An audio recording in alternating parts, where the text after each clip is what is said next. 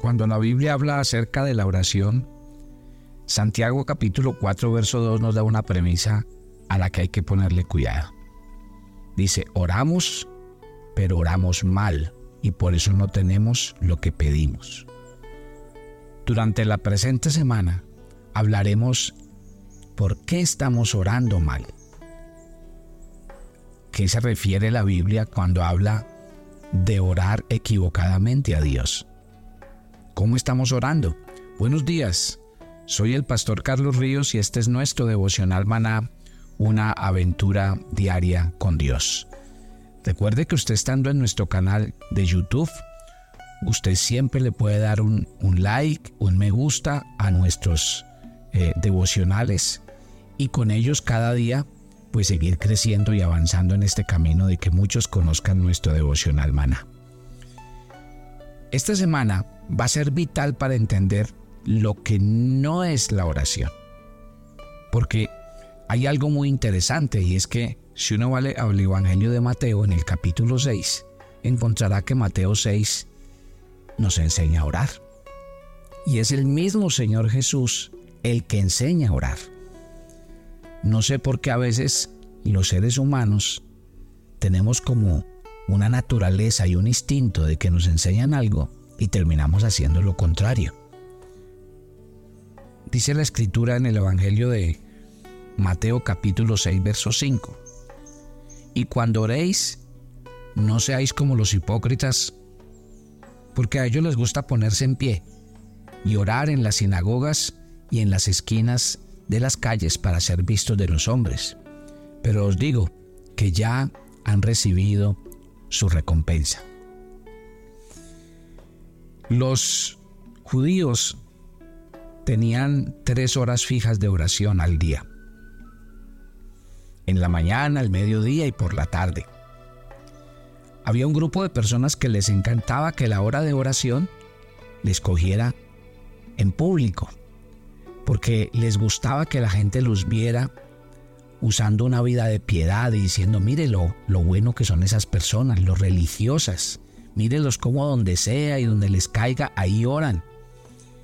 Y Jesús reprocha esta actitud, diciendo que la oración no es para que la gente nos vea, ni para que estemos mostrando si somos piadosos, religiosos, no. Definitivamente Dios hizo la oración como el único, póngame mucha atención, como el único y más contundente método para que nuestras oraciones sean atendidas. La oración la hizo Dios para que nosotros tuviéramos una relación con Él, para que aprendiéramos el término comunión. Y por eso vamos a ver por qué, lastimosamente, a partir del momento en que Jesús enseñó a orar, nosotros vimos como hecho de la oración lo que nosotros hemos querido o que lo que nosotros hemos entendido. Y resulta que si nosotros queremos que nuestras oraciones sean atendidas y que la oración sobre todo cumpla el propósito, porque es que la oración, cuando el Señor nos enseñó a orar, esa enseñarnos a orar cumplía un propósito, y era el propósito de que nosotros nos acercáramos a Dios, tuviéramos una relación con Dios, tuviéramos comunión con Dios. Y yo cuando veo a la gente orar, yo a veces veo que la oración de los cristianos muchas veces no está buscando eso. Lo que estamos buscando es una solución rápida, que Dios me responda a una situación y pare de contar. Como si Dios tuviera la obligación de responderme la oración y ojalá sea lo antes posible. ¿Y por qué no me ha dado lo que le estoy pidiendo si se lo estoy pidiendo hace rato? Y a veces esa es como nuestra actitud. Vamos a ver que uno de los temas de esta semana, y me voy a adelantar, uno de los temas que voy a dar esta semana es esa. La gente lo, ha definido la oración con, una sol, con un solo significado. La, para la gente, para la mayoría de los cristianos, orar es pedir. Y resulta que pedir es una de las tantas e importantes definiciones de la oración, pero no es la única. Y es a lo que el ser humano prácticamente relegó la oración. Vamos a, necesitamos algo, pidámosle a Dios. Eh, vamos a orar, Señor, te pedimos tal cosa y te pedimos tal cosa y te pedimos tal cosa. Insisto, Dios fue el que nos enseñó a orar y nos enseñó a orar para que nosotros nos acercáramos. nos enseña a orar para entender que cuando nosotros oramos y entramos a la presencia de Dios, porque eso es lo que pasa cuando uno ora, pues realmente eh, uno aprende a descansar, a tener fe, a entregar, a decirle a Dios que Él es nuestra esperanza y que en Él tenemos nuestra confianza. Realmente ese es el gran objetivo de la oración. ¿Qué se encontró entonces Jesús? Jesús encontró primero que todo a un grupo de personas que oraban más interesándoles lo que la gente pensaba de ellos que la oración misma como tal. Y mire que de hecho Jesús da una premisa muy fuerte. Y Él lo dice con respecto a esto y lo va a decir con respecto al ayuno en un punto más adelante. Diciendo, hay un problema cuando la oración se hace equivocadamente o sin buscar el propósito de Dios. Y es que la gente pierde su recompensa. Y a mí este punto me parece muy importante para tratar el día de hoy. Estamos diciendo que la primera premisa de la que estamos hablando esta, esta semana es que la oración no se puede convertir en una vana repetición. Mire el versículo seis. Tú cuando ores, entra en tu aposento, y cuando hayas cerrado la puerta, ora a tu Padre que está en secreto, y tu Padre que te ve en secreto te recompensará. Y al orar, no uses vanas repeticiones. Hay una versión que dice, no uses repeticiones sin sentido, como los gentiles, porque ellos piensan que serán oídos por sus palabrerías.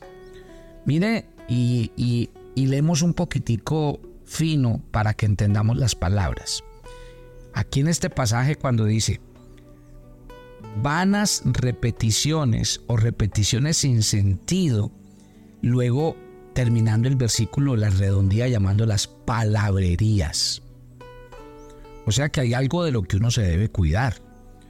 Usted no ve que uno a veces es muy dado a volverse eh, automático.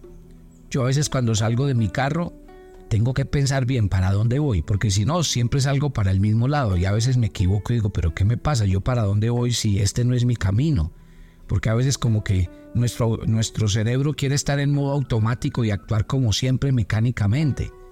Y así nos pasa con las palabras, así nos pasa con, con algunas rutinas. Todo se va volviendo como, como algo mecánico. Y resulta que, insisto, ¿qué es orar? Orar es hablar con Dios. Y yo creo que no tendría ningún sentido que uno fuera a hablar con una persona y la persona le diera a uno siempre las mismas cosas, le repitiera siempre las mismas palabras. Uno terminaría diciendo, qué aburrido hablar con esta persona, no quiero hablar con esta persona, porque esta persona ningún día pone un, una conversación interesante o una conversación donde al menos se vea un interés. El interés de que haya un diálogo, de que haya un intercambio de ideas, de pensamientos, de cosas interesantes.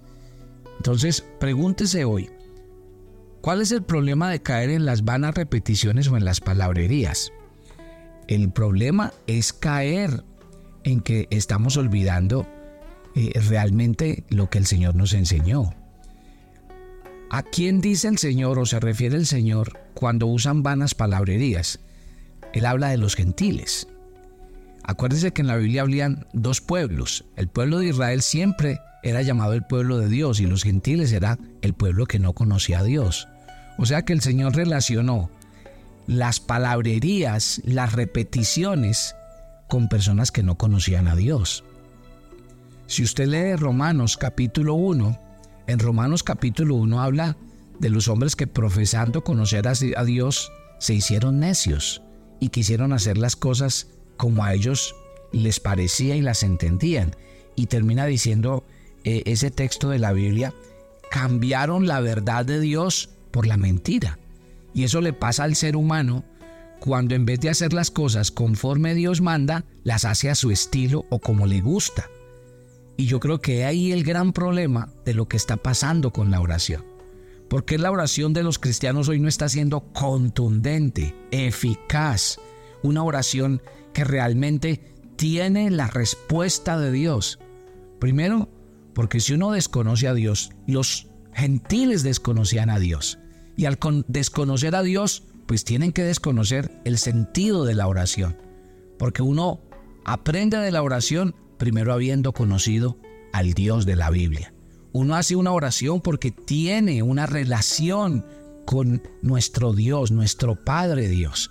Y por eso cuando Jesús enseñó a orar, dijo, no oren así. Y empezó a decir, ustedes orarán así. Y empieza a recitar el Padre Nuestro. La primera palabra que dice es Padre Nuestro, porque Dios no es una energía, porque Dios no es una fuerza, porque Dios no es cualquier cosa. Dios no es una reliquia, Dios no es un cuadro, Dios no es una estatua. Dios es nuestro Padre. Y ahí la relación, la relación tiene que existir de esa manera. Cuando hay una relación, hay una conversación genuina. Y lo que Dios espera de la oración es eso. Entonces es muy importante entenderlo. Conocer la naturaleza de Dios es conocer la naturaleza de la oración.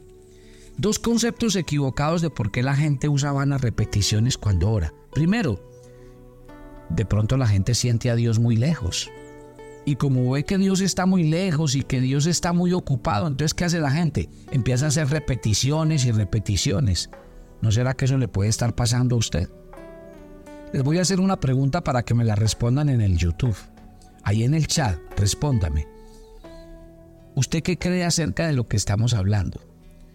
¿Por qué la gente utiliza repeticiones para orar? Respóndame esa pregunta. A ver, ¿cuál es? ¿Usted cree que es tradición, es religión o es esto de lo que estamos hablando? Tenemos un concepto equivocado de Dios y pensamos que Dios está lejos. O la gente muchas veces usa repeticiones porque nosotros nos criamos en ambientes donde nuestros papás nos hacían promesas y no nos cumplían. Entonces nosotros empezamos a insistir y a insistir y a molestar hasta que él tenía que cumplir. Y de pronto nos está pasando lo mismo. Usamos repeticiones porque creemos que Dios es un Dios que no cumple, porque creemos que es un Dios irresponsable o que simplemente no nos pone atención. Lo que sí quiero decirle algo importante esta mañana acerca de la oración es que uno no puede forzar a Dios a que haga lo que no está en su voluntad hacer, porque Dios nunca puede jugar a nuestro juego. ¿Qué tal Dios siendo nuestro Padre y siendo el Dios perfecto que es, viviendo de esa manera? Pues, eh, lo primero que generaría en sus hijos es inseguridad. Porque es un Dios que cambia, es un Dios alcahueta, es un Dios que eh, se deja manipular. No. Por eso definitivamente si uno tiene que aprender algo acerca de la oración, es orar conforme a la voluntad de Dios. Porque si algo no quiere hacer Dios con nuestras vidas es darnos cosas que no nos convienen. Darnos cosas que nos van a hacer perder nuestra alma y usted como padre lo sabe. Ahora, hay algo muy interesante con respecto a esto, y es que Dios no prohíbe las oraciones largas, porque Jesús oraba toda la noche, y hay hombres de la Biblia que a través de sus testimonios cuentan que oraban largos tiempos. O sea, Dios no prohíbe las oraciones largas, pero cuando son oraciones inspiradas por una buena comunión con Él, inspiradas en estar en su presencia. Pero si usted lo que dice, ah, es que lo que Dios escucha son las oraciones largas, entonces ahí es donde terminamos haciendo repeticiones por llenar un tiempo, y de eso no se trata. Es lo mismo. Una vez un, un discípulo me dijo, pastor, yo oro poquito, pero eso sí, con sustancia. Me perdonan, pero ni lo uno ni lo otro. Aquí no se trata de si yo oro por horas o si yo oro un minuto y lo hago bien. Insisto. Si yo quiero tener una buena relación con mi esposa y quiero tener un buen matrimonio y quiero que realmente las cosas marchen, si yo quiero que mis hijos crezcan en un buen ambiente, sean hijos seguros, eh, felices, eh, sobre todo hijos muy eh, basados en principios, yo tengo que tener una relación con ellos. Mis hijos no van a crecer siendo lo que yo quiero que sean y, y no voy a tener el mejor matrimonio del mundo si simplemente yo los tengo ahí a un lado y nunca trato con ellos, nunca me relaciono con ellos, nunca hay relaciones profundas, relaciones donde hay amor, hay diálogo, hay compañía, donde también hay lágrimas, discusiones, malos entendidos. Eso es lo que la gente no ha entendido de la oración. No sé por qué limitamos la oración a un rezo, a una repetición, a algo rutinario, a algo sin sentido. Eso no puede ser la oración. Los papás, yo tengo a muchos papás que se quejan conmigo.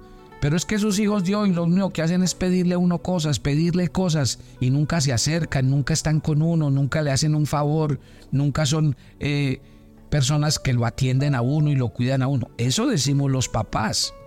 Entonces, ¿cómo se siente Dios cuando tiene hijos que lo único que hacen es pedir, pedir, pedir y pedir? Pero nunca hay una oración en donde digo, Señor, aquí estoy. ¿Y a qué vengo? No a pedirte, vengo a estar en tu presencia. Yo repito mucho un salmo, ustedes me lo oyen repetir, el Salmo veintisiete cuatro, cuando David le dice a, a Dios, una cosa he demandado y esta buscaré, que esté todos los días en tu casa, para inquirir en tu templo, para apreciar tu hermosura y tu santidad. Eso es. Dios que espera de una mañana, cuando usted se levante, Dios espera que usted se levante a decirle, aquí estoy, te entrego mi vida, mi corazón, pero quiero que tú me acompañes. Quiero que me guíes, quiero que me hagas una persona sabia y entendida. ¿Por qué? Porque te quiero representar allá afuera. Yo soy tu hijo, tú vives en mí. Quiero vivir por encima del pecado, de las cosas que me hacen daño. Quiero vivir para tu gloria. Eso es una relación. Esa es una oración donde Dios dice, aquí hay una persona realmente interesada en ser un hijo, en vivir para la gloria de Dios. Ahora, así como Dios no prohíbe las oraciones largas, porque hay oraciones largas con sentido y, y que cumplen un propósito. Lo mismo las oraciones repetidas. Yo oro todos los días por mis hijos. Yo oro todos los días por mi esposa. Yo oro todos los días por la iglesia, por ustedes. Pero no quiere decir que al orar todos los días estoy repitiendo una oración. No, estoy orando por el día a día, por los retos de cada día, porque cada día es diferente. ¿Sí ven? Eso no es repetición. Pero lo que sí espera el Señor realmente es que nosotros entendamos. Miren, en el, en el repetir hay descuido. En el repetir no hay sentido de pertenencia. En el repetir no hay una relación. Dios no quiere oraciones frías. Dios no quiere oraciones por cumplir. Dios no quiere oraciones por decir, ay, ya hice la oración de la mañana, dos minutos y salí corriendo. O insisto en lo que siempre les he insistido a ustedes. Los que dicen que nunca apartan un tiempo para estar con Dios y, y dicen que oran mientras van en el bus, mientras van caminando, mientras hacen tal cosa. Yo les he enseñado que la verdadera oración requiere apartar tiempo, donde Dios sienta que realmente ciertos momentos de nuestra vida son exclusiva y únicamente para Él y para tener comunión con Él. ¿Por qué el Señor dice que no usen repeticiones? ¿Sabe por qué lo dice? Dice, porque vuestro Padre sabe de qué cosas tenéis necesidad. Y eso es algo que yo quiero que a usted le quede claro esta mañana. Dios, como Padre, nos conoce. Y Él en Mateo capítulo siete, en el siguiente capítulo del que estamos leyendo hoy, dice claramente, Él dice, pidan y se les dará, busquen y hallarán, llamen y se les abrirá. Eso está en Mateo siete siete. Porque todo el que pide recibe, el que busca halla, al que llama se le abrirá. Y mire el ejemplo que coloca. ¿Quién hay entre vosotros que si su hijo le pide pan le da una piedra? O si le pide un pescado le da una serpiente. Nuestro Padre sabe, por eso es que Dios no nos da todo lo que le pedimos. Porque a veces pedimos y pedimos para cosas que nos van a dañar el corazón. A veces, sin querer, estamos pidiendo serpientes. Estamos pidiendo escorpiones, estamos pidiendo piedras, pero nuestro Padre sabe de qué cosas tenemos necesidad. Él identifica las reales necesidades de su corazón. Yo les he dicho a ustedes, hay gente que dice, me siento sola, dame un esposo, una esposa. Tu corazón tal vez no necesita ni un esposo ni una esposa. Tu corazón necesita sentirse lleno por el sobrenatural amor de Dios, para que el día que tengas un esposo y una esposa, no necesariamente él o ella te completen, porque el que realmente completa el corazón de una persona es Dios. Pregúntele a cuántos casados hoy se sienten solos y vacíos, porque los seres humanos no son capaces de llenar nuestras necesidades. Hay gente que dice que si tuviera un empleo, que si tuviera esto, que sería más feliz. Mentiras, porque la necesidad de nuestro corazón no tiene que ver ni con lo material, ni con cosas. Es con llenar la verdadera necesidad interior que hay en nuestras vidas. Nuestro Padre sabe de qué cosas tenemos necesidad. Por eso yo creo que la oración más humilde que podemos levantarnos a hacer cada mañana es entregar nuestras vidas a Él para que Él nos llene. Padre, gracias por esta mañana y gracias por el comenzar de este nuevo día. Enséñanos a orar. Enséñanos a orar porque realmente a veces oramos, pero con motivaciones equivocadas. Oramos, pero a veces sin el sentido bíblico, y por eso es que muchos nos quejamos de que nuestras oraciones no son atendidas en el cielo. Oro por cada oyente de Maná y te pido que estos devocionales sean una escuela y que cada día nuestro corazón esté dispuesto a aprender y a dejarse guiar y enseñar por tu Espíritu Santo. Entregamos este día en tus manos. Te pedimos que vayas delante de nosotros, que nos guardes, que nos sustentes y que tu presencia sea en medio de nuestras vidas en Cristo Jesús. Si este devocional fue de bendición para usted, compártalo con otras personas, familiares, amigos, compañeros de trabajo. Puede ser una bendición para ellos. Yo los espero mañana. Bendiciones para todos.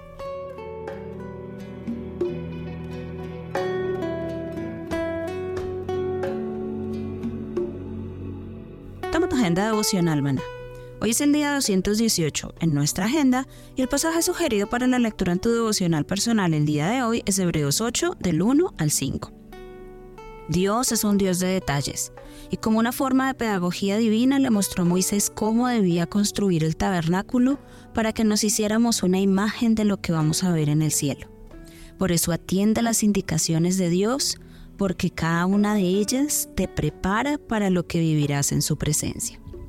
Te invitamos ahora a que respondas las preguntas que encuentras en tu agenda, que te llevarán a conocer cada vez más a Dios y crecer en tu vida espiritual. Y para confirmar tus respuestas, visita nuestra cuenta de Facebook Devocional Maná o nuestra página web devocional maná punto com.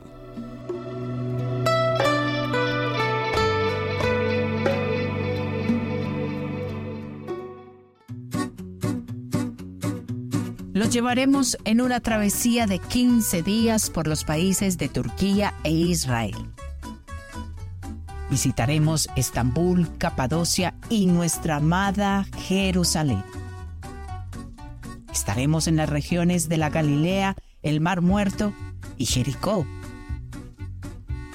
Nuestros servicios, todo incluido, los mejores hoteles, las comidas servidas en abundantes buffets, entradas a todos los lugares descritos en el programa, todos los impuestos y propinas. Pero por sobre todo, un grupo de peregrinos donde usted nunca se sentirá solo. Siempre contará con un equipo de personas para atenderle. ¿Qué espera?